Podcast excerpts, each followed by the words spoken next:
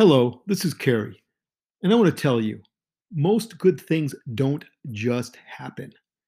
In fact, they usually require focus and a very strong effort. I can definitely tell you that most things I succeeded at started out as either failures or problems I thought I couldn't solve. Still happens today. Still happens today. Persistence and perseverance can get you very far in life. That's what I want to talk to you about. Just about everyone can recall learning how to ride a bike, right? Think about it. Think about the first time you tried and how impossible it seemed.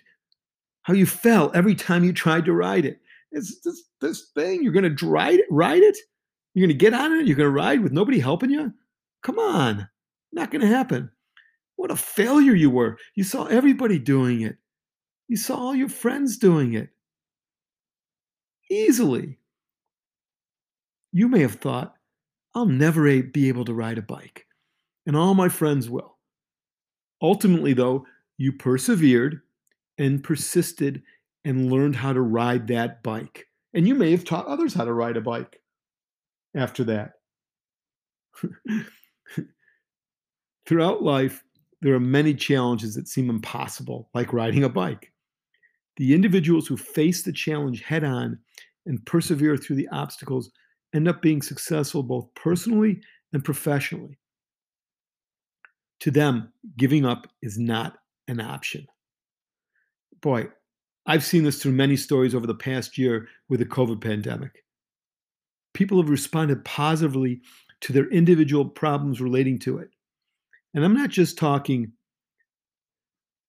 direct physical issues, but I'm talking about people's persistence and perseverance through losing employment, losing businesses, losing people, losing their sanity, and finding a way to get off the ground and find a way back. Think of the ones you know. Companies thought that, that you thought were done, were gone, but somehow stayed afloat.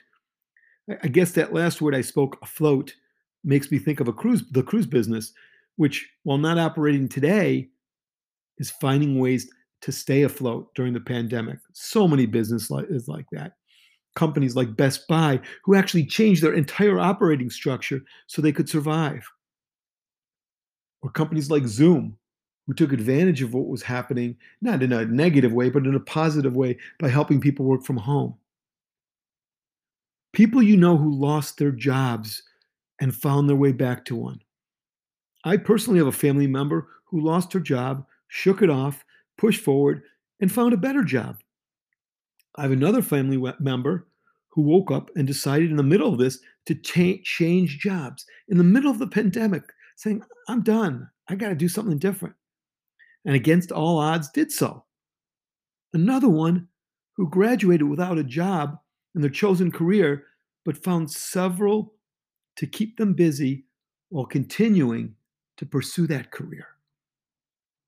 Ultimately, ultimately, they're all either succeeding or going to succeed because of the persistence and perseverance. Those are examples that I can think of. Think of the students who've lost not only a year or more in school, but also, friends because they couldn't see them.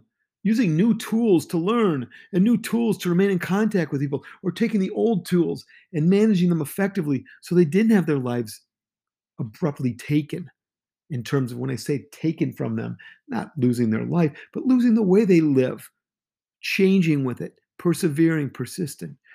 I, have said something like, think of your own because I know we all have them. I'm not going to bore you with my personal one. Okay, so I'll keep this episode short. Okay, because we all have one or two or three. I will tell you this, though. To this day, whenever I find a challenge I think I can handle, I do think of how difficult it was to learn how to ride that bike. And how I thought nothing could be more difficult than that. And how nothing feasibly seemed like it would ever be that difficult. And now I think of how easily I ride a bike. It makes me feel like I'm resilient enough to handle any problem given to me. Please think that way. You have it in you persistence, perseverance. That's you. This is Carrie Siegel reminding you to not only take control of your money before it takes control of you, but also take control of your life before it takes control of you.